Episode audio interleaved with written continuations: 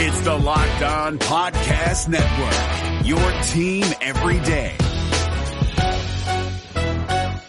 Kyle Crabbs here, host of Locked On NFL Scouting. Join Joe Marino and me every day as we provide position by position analysis of the upcoming NFL draft. Check out the Locked On NFL Scouting podcast with the draft dudes on YouTube or wherever you listen to your favorite podcasts. All right, ladies and gentlemen, you are locked on Falcons. I'm your host, Aaron Freeman, and today we're continuing our year in re- positional reviews where we're looking at the Falcons tight end position, talking quite a bit about how, despite Kyle Pitts having an outstanding rookie season, it still feels like he's only scratching the surface of his NFL potential. You are Locked On Falcons, your daily Atlanta Falcons podcast part of the Locked On Podcast Network. Your team every day.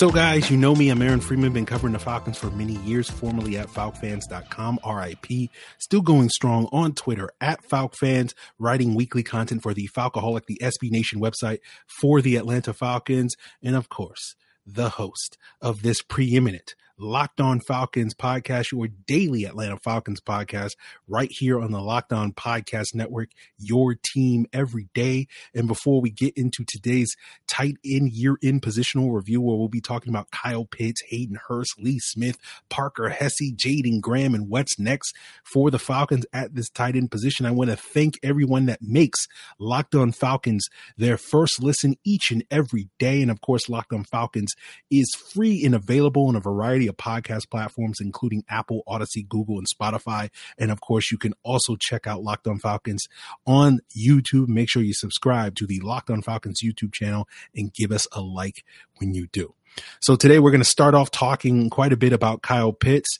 And I want to give a disclaimer at the top because it's going to sound like more that I'm talking about what Kyle Pitts wasn't as a rookie season, uh, as far as he had. And the reason why I'm doing that is not to be negative towards Kyle Pitts, but it does sort of feel like uh, you know there was some meat left on the bone. The analogy i would use it's like it's going to an expensive high-end steakhouse and you get that tomahawk ribeye steak that's you know the bulk of why you pay 50 60 whatever you pay uh, for that meal. And the steak is delicious and you come out of there thinking man this is one of the five best steaks i've ever had. That's basically what kyle pitts' rookie season is. But you also as part of that meal you get like a two sides of you know mashed potatoes and i don't know asparagus. And the mashed potatoes are just okay and the uh, asparagus is undercooked or overcooked or not seasoned properly or whatever the case may be. And part of you also sits here and goes, man, that could have been an even better meal had, you know, the sides lived up to the potential. But you know that the main reason why you went to the steakhouse was to get that delicious steak. And that's where, like, objectively, Kyle Pitts had a historically great rookie season. Uh, that he's the sort of steak in this analogy where he finished with over a thousand yards, just 51's yards shy of breaking Mike Ditka's uh, rookie year tight end record for yardage. Um, you know, he set back in 1960. It's a testament to how great Kyle Pitts was. You know, he probably could have broken it had he not been injured in that season finale against the Saints. Um, and so I think it's definitely true that Kyle Pitts was absolutely outstanding. It's objectively true that he had a great rookie season, but yet we still have that lingering feeling. I'm sure many of you, myself, uh, has that lingering feeling where it's like, was there some meat left on the bone? Was there some potential for this season to be even better? And part of that, people will talk about the fact that he only had one touchdown this season despite all those yards. And we'll circle back to sort of that red zone conversation. Um, but you kind of look at Kyle Pitts' season and you look at it and you break it down and you're like 75% of his yards, over 75% of his yards came in like nine games this year. In those nine games, he averaged 87 yards per game. He averaged five catches on seven targets in those games. So he was basically averaging over 17 and a half yards per reception, 12 yards per target. Those would be, you know, at the top, if not top one, but top three in the NFL at all wide receiver positions. He was catching like 75% uh, of his targets in those games. Again, something that is elite among uh, the receiving position, whether we're talking about tight ends or whatever the case may be. But then you kind of look at the other eight games he had this year where he was averaging three catches on six targets for 30 yards, 10 yards per reception, five yards per target, which is numbers on par with players like Robbie Anderson or Jalen Reagor, two wide receivers that were considered major disappointments this past season. And I don't point that out as a knock against Pitts to say, oh, like he was great in half the season and terrible in the other half of the season. But it does sort of speak to the notion that it felt like for large chunks of, of the season, particularly early in the season, it felt like there was more opportunities to get Kyle Pitts more involved. And I've heard from your feedback and comments that you guys have made to me uh, over the course of the season, where it always felt like even though Kyle Pitts sort of again objectively is playing at a high level, particularly compared to other players, it does feel like he could p- be playing at an even higher level. And one does wonder in some of those games where Kyle Pitts wasn't necessarily putting up monster production. Again, you know, averaging three catches a game and going back to yesterday's episode where we talked about the wide receiver position, you know, that's production on par with what you would typically expect out of a uh, pretty typical number three wide receiver in the NFL. And half of Kyle Pitts' season uh, projects like that. And it, it, it, feels like could he have gotten more opportunities in those games? And it's similar to the conversation that you heard uh, people talking about the Dallas Cowboys post their playoff game where CeeDee Lamb was relatively quiet in that game and people were criticizing their play caller and Kellen Moore about not being able to get him involved, getting their best weapon, uh, more of those manufactured targets in that game. And I think that's kind of a fair critique of Arthur Smith. You know, why did it take until week 17 uh, for the Falcons to attempt their first tight end screen to Kyle Pitts this past season? You know, as a testament to potentially opportunities to get Kyle Pitts some easy targets and let him, you know, create after the catch. And then you can look at sort of the lack of red zone production from Kyle Pitts. And we're not going to take a deeper look at that on today's episode. I think maybe I'll save that for potentially later this week where we can do a full breakdown of Kyle Pitts and the rest of the Falcons red zone offense. Um, but, you know, essentially what it boils down to, I'll give you a spoiler on what we're going to be talking about with Kyle Pitts specifically, is you can certainly criticize Pitts that he had some opportunities to win at the catch point and he didn't consistently do that this year on some of these these lob plays, but it also felt like Arthur Smith was very basic in designing, you know, some of these plays that were basically lobs uh, to Kyle Pitts, and that just didn't feel like he was really doing a great job holding up his end of the bargain as the play caller to really put Kyle Pitts in advantageous situations. But that's where we're kind of we'll circle back to being a little bit more positive rather than focusing on the, the, the, lacking, you know, some of that meat on the bone. Let's finish up talking our conversation about Kyle Pitts being a little bit more positive. And one of those is sort of looking at the parallels between Kyle Pitts' rookie season and Julio Jones's rookie season, where similarly to Kyle Pitts, Julio in his rookie season coming in with those high expectations, also kind of most of his production came in a handful of games,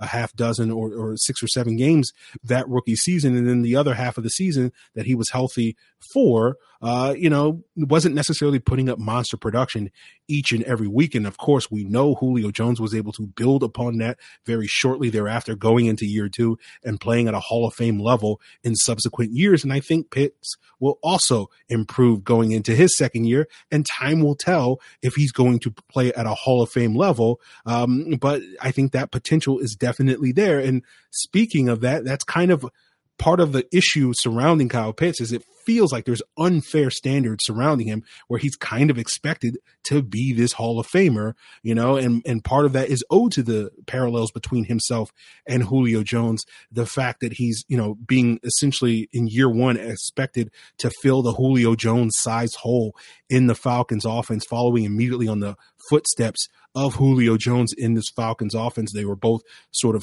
similarly generational uh, talents that were expected to transform and or carry the Falcons offense. And, you know, you compare their rookie seasons that were very similar. And, you know, it makes for some obvious and sometimes lazy comparisons.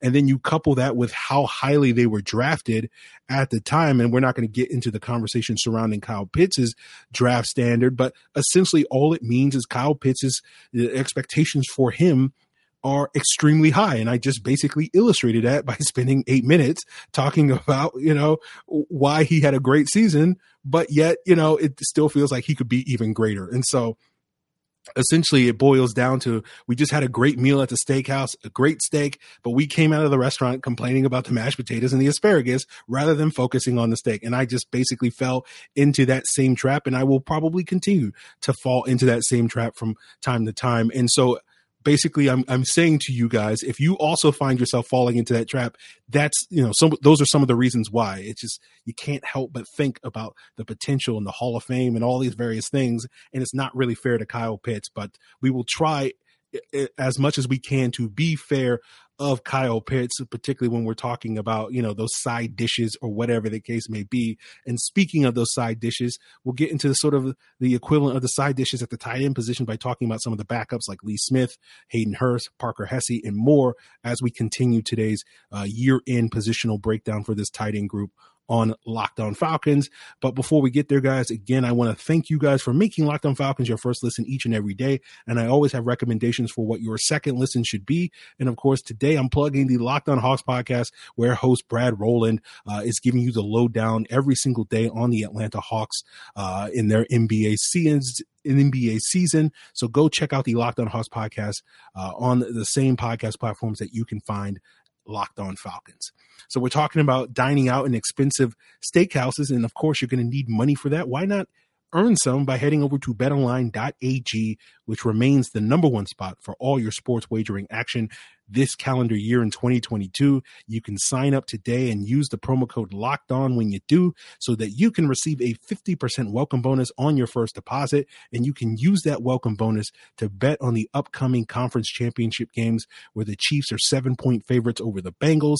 The Rams are three and a half point favorites over the 49ers, despite the fact that they've lost six straight games against the 49ers. They're begging for you to throw money on the 49ers, but you know where my loyalties lie. Unfortunately, my three team parlay did not come through. Shout out to you, Aaron Rodgers, for letting me down on that front. And of course, you know, the overtime rules let me down on my Bills bet, but it's neither here nor there.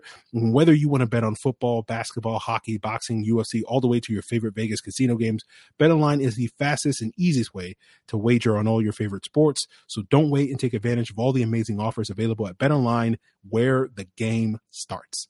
We're driven by the search for better, but when it comes to hiring, the best way to search for a candidate isn't to search at all. Don't search, match with Indeed. 93% of employers agree Indeed delivers the highest quality matches compared to other job sites, according to a recent Indeed survey. And listeners of this show will get a $75 sponsored job credit to get your jobs more visibility at Indeed.com slash podcast. Just go to Indeed.com slash podcast right now and support our show by saying you heard about Indeed on this podcast. Indeed.com slash podcast. Terms and conditions apply. Need to hire? You need Indeed. So when we talk about the Falcons' backup tight ends, let's start by talking about Hayden Hurst. And regular listeners of the podcast sort of have heard me say this before. Uh, and similarly to, um, you know, feeling like Arthur Smith let down Kyle Pitts in, in, a number of ways, it feels like Arthur Smith let down Kyle, uh, Hayden Hurst in a lot more ways. Um, and so when we talk about leaving meat on the bone, Hayden Hurst really does seem to epitomize that. And so you kind of have this balance where, again, even though we I can sit here and nitpick uh, Arthur Smith in his usage of Kyle Pitts, particularly when it comes to the red zone, um, for the most part, it's evidence again objectively kyle pitts had a great rookie season so you got to give arthur smith credit for that but then you kind of balance that out or at least somewhat you know tip the scales uh, away from that uh, when you look at how he utilized Hayden Hurst, which was primarily as a blocking tight end. If you look at the first seven weeks of the season, when we had a healthy Calvin Ridley, or, or at least a playing Calvin Ridley, um, you know, before he stepped aside due to his mental health, you know, about 40% of Hayden Hurst's blocking snaps, he was asked to be a blocker, uh, according to PFF. Uh, and that compares to last year where it was less than 30%, obviously, when he was primarily the pass catcher and starter at that tight end position. And then what's interesting is from week eight onward. So once Calvin Ridley uh, stepped aside um, and, and, took a break from football to deal with his mental health, you would assume that, okay, the Falcons have some lacking issues at the wide receiver position. So they're going to need Hayden Hurst uh, to be more involved in the passing game to help fill that Calvin Ridley size hole in their offense. Well, guess what? Hayden Hurst's went from 40% of his snaps being used as a blocker uh, when Ridley was out there to 50% of his snaps being used as a blocker when Ridley was not out there. And so that doesn't really make sense. And that's the crux of some of my criticism when we talk about Arthur Smith and whether or not he was getting the most out of the talent here in Atlanta. In some cases, again, like Kyle Pitts, he was getting not all the talent, but you know, he was getting most of it out. Uh, and then in Hayden Hurst, it only felt like, you know, he was not even coming close to that. And so why take a guy that's a subpar blocker uh, and a at least above average pass catcher, if not better, uh, and ask him to block more and catch less. It doesn't really make sense in that scenario that the Falcons found themselves in lacking some of the weapons at the wide receiver position. And you go back to Hayden Hurst's time in Baltimore, uh, where one of the big reasons why he fell out of favor in Baltimore was because he was being asked to block as much and he wasn't necessarily carrying his weight in that regard. Uh, and his usage in Atlanta kind of was comparable in terms of, you know, 45, 50% of his snaps being used as a blocker in Baltimore's very heavy run system. So now that Hayden Hurst's 2021 is done, it doesn't look like he's going to be returning in 2022 now that he's an impending free agent. I won't say the chances of his return are zero, but I would sit here and bet that they're probably in the single digits uh, in terms of a in terms of a percentage chance that he does return this upcoming season. Just because I feel like the Falcons completely misutilize him, and of course Hayden Hurst is probably going to flee for greener pastures to to go to an offense where his pass catching abilities will be better utilized. Now, uh, a player that the Falcons did get a decent amount of production from a pass catcher, at least on a very limited basis, was the third tight end. That's Lee Smith. Of course, primarily Lee Smith's role in this offense was to block about 86% of his snaps. He was used as a blocker and he did a pretty good job there. He wasn't perfect by any means, but for the most part, he did a really solid job and showcased why he's been one of the best blocking tight ends in the league for over a decade. Um, when you look at all the tight ends that played at least 100 blocking snaps, so, you know, 100 of their offensive snaps came as blockers and 60% of their overall offensive snaps uh, were, came as blockers. If you look at that group of tight ends, um, you know, uh, that would be a, a, relatively fair cutoff, in my opinion, to basically say, okay, those are the guys that are considered quote unquote blocking tight ends. Those guys that's over 60% of their snaps come as blockers. Lee Smith was 11th ranked, according to Pro Football Focus, as a run blocker among tight ends this year. Uh, now, what's funny is when you look at that list, another name jumps out to you. Uh, you know, not a current Falcon, but a former Falcon that was fourth on that list, and that's none other than Eric Saubert, uh, the former Falcons player that landed in Denver this past year, where, of course, none other than the spectacular Wade Harman is the Broncos tight ends coach, and longtime listeners know uh, I only bring that up because several years ago, when Wade Harman moved on from Atlanta, a listener asked me a question about you know, who are the best assistant coaches on the team. And I said, like, I don't really know if this coaching staff is, is chock full. And this was a prior, roughly prior to the time where most fans were turning on this coaching staff. So I was a, an innovator and an icon, uh, when it came to that. But basically what I said was like, oh, the only coach I know is good at his job is Wade Harman. Then like two weeks later, the Falcons did not renew his contract. And I was like, of course. Right. So, um, you know, that just kind of speaks to that. And so the fact that Wade Harman was able to turn Eric Saubert a player that was not necessarily known for his blocking prowess into an effective blocker this past year in Denver, uh, sort of speaks to Wade Harman again, strikes again to prove, you know, take from like two, three years ago that he's, you know, one of the few good coaches, position coaches on this roster. But Lee Smith, like Hayden Hurst, uh, getting back to the subject at hand, is an impending free agent. And the expectation, at least based off of Kyle Pitts' social media post from a couple of weeks ago, is that he will retire. Uh, and so if that's the case, we say kudos to Lee Smith for uh, doing a good job uh, this year. And despite my initial criticism of that acquisition, uh, you know, back in, in February last year, certainly I think Lee Smith deserves a lot of praise from myself. I apologize, Lee, uh, for being critical of that move. You certainly outperformed my expectations this year and, and proved why you've made carved out in what an 11 year career as one of the top blocking tight ends in the NFL and a rare player that has truly made an entire career and a very effective career, uh, being primarily used as a blocker. You can kind of look at another guy like Marcedes Lewis who you know has carved out a nice niche as a blocking tight end. But for the first decade or so of Marcedes Lewis's career, uh, he was primarily a receiver with the Jaguars, and only in the last five or so years with the Packers has been asked to be a blocking tight end. So you know if the Falcons do lose both Hurst and Smith this offseason, that does open up two potential voids in terms of their tight end depth. And rather than automatically assuming that they're going to go outside the organization to fill those this offseason, they do have some potential in-house options. Uh, that includes Jaeden Graham and Parker Hesse. Let's talk about Jaeden Graham. He's kind of a forgotten man, given that he spent this entire season on injured reserve with a knee injury. Uh, but we saw Jaeden Graham a couple of years ago in Atlanta seem like a guy that was suited to fill a Hayden Hurst type of role in this offense as a guy that can give you production both as a blocker and as a pass catcher. In that 2019 season, he was one of Pro Football Focus's higher graded run blockers that year uh, and also flashed that effective skill set stepping in for an injured Austin Hooper uh, as a pass catcher and, and, showing a level of athleticism that I think is very comparable to what Hayden Hurst brings to the table. Um, and of course, he was not able to build off of that the in the ensuing year in 2020 where his blocking was generally poor and then he also had little impact in the passing game.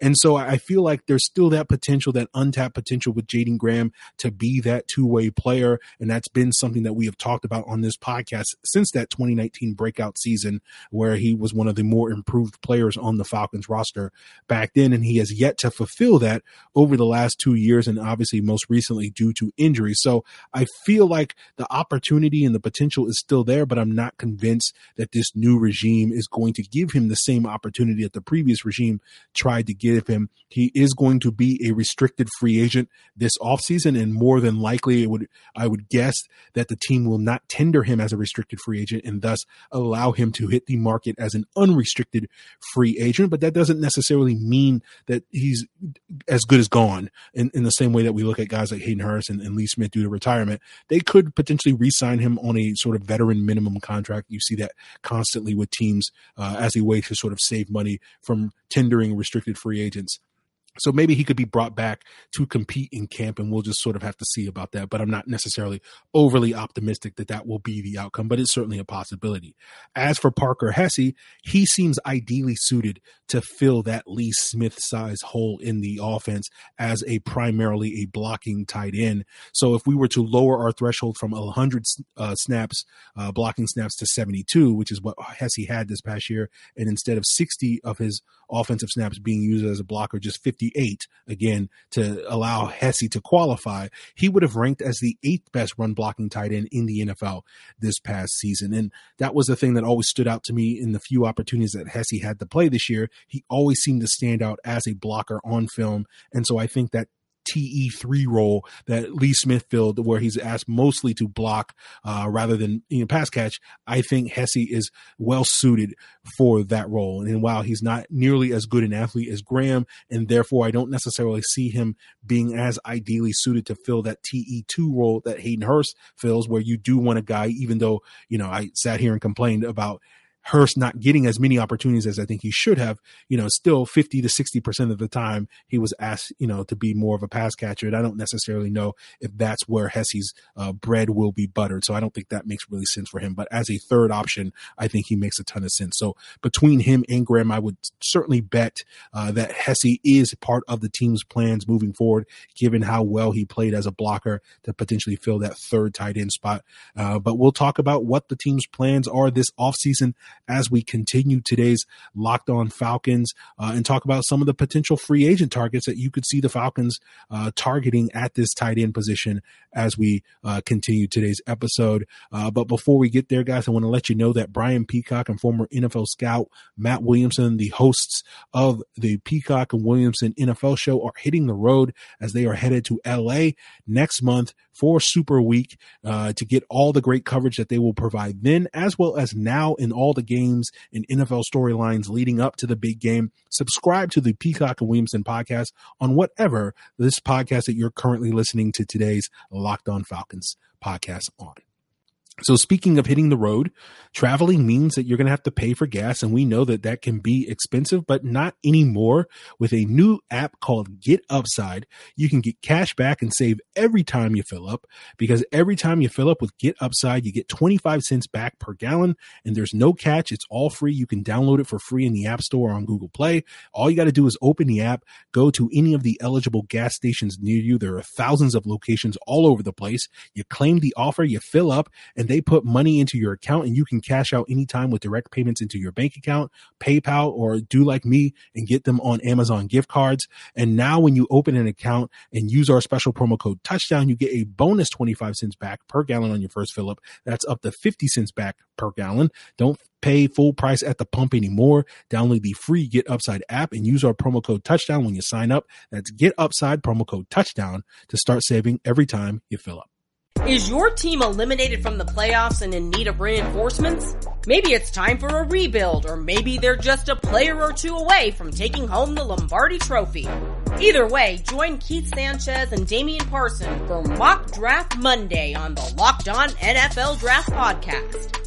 They'll tell you which college football stars your team will be taking in the 2024 NFL Draft. Check out Mock Draft Monday on the Locked On NFL Draft Podcast, part of the Locked On Podcast Network. Your team every day.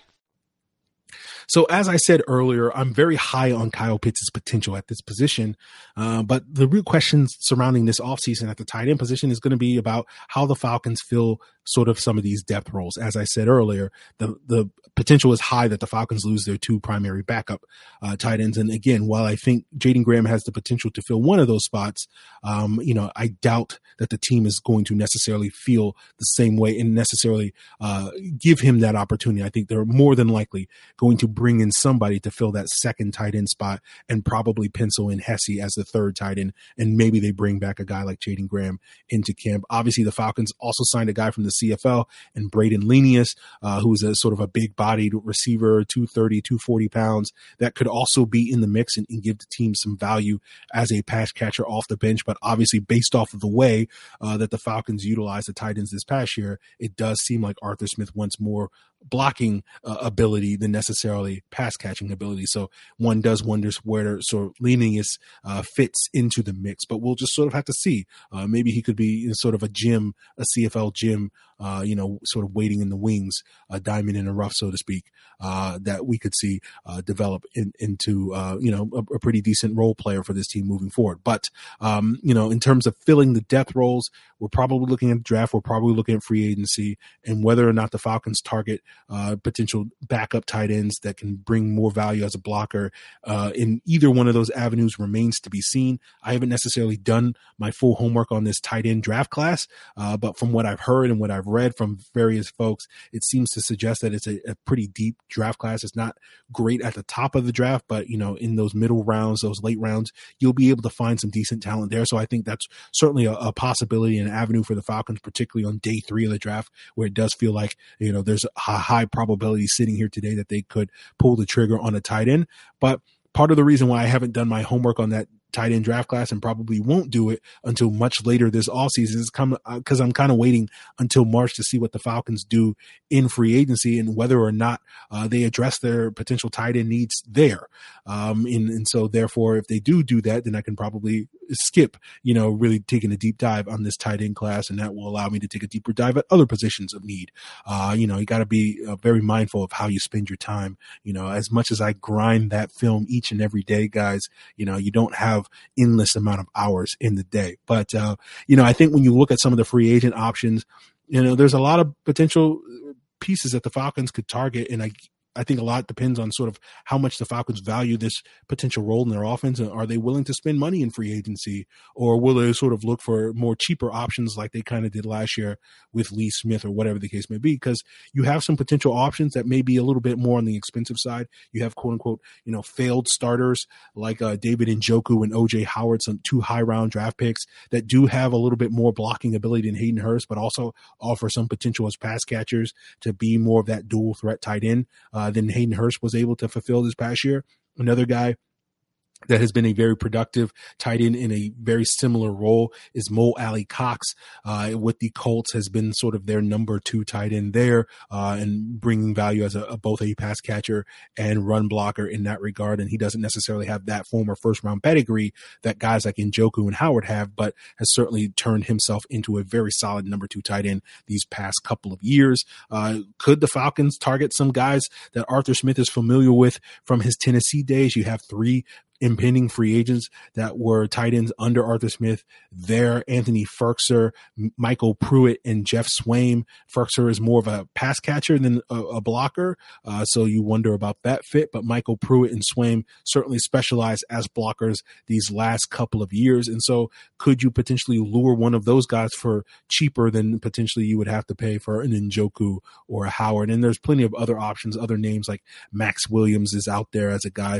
uh, that has performed performed as a very capable number two tight end uh, that has blocking ability from his days in Baltimore. Uh, that's now currently with the Cardinals could be also an option. So there are plenty of other names that we could go through, and maybe at a later date we might go through some of those potential targets. Uh, so it's curious to see if the Falcons do wind up pursuing one of those guys and, and what that does to their draft plans at the tight end position. If they do go out there and sign a free agent uh, in March, and it probably pushes tight end to the back burner, potentially as a late round flyer type of thing, where it's it, uh, truly a best player available in like round five, six, or seven, where it's like, hey, this guy, you know, we had a fourth round grade on this guy and he fell to round six. Let's take a flyer on him or something like that. And one does wonder sort of how big a priority tight end is going to be given some of the other skill positions on offense where it does seem like the Falcons have a little bit more of a pressing need, whether that's running back or wide receiver. But in a world where the Falcons are successfully able to retain Cordarrelle Patterson or Mike Davis or uh, Russell Gage or Calvin Ridley this offseason, uh, then maybe that allows tight end to, you know, move up um, the totem pole in terms of, you know, potential priorities. Again, I don't necessarily know uh, if the Falcons are going to super prioritize that position, but if we're sitting there and we're saying, okay, our top two running backs, our top two receivers are back, and basically now we just need to find that second tight end to back up Kyle Pitts and be more of that inline guy, that could be something that you could see as a third or fourth round target that could take precedent over some other positions of need that we sort of stare at right now and say, okay, that's a more pressing issue. Again, because the Falcons may look at a, a BPA type of strategy uh, and, and feel like, you know, one of these tight ends in this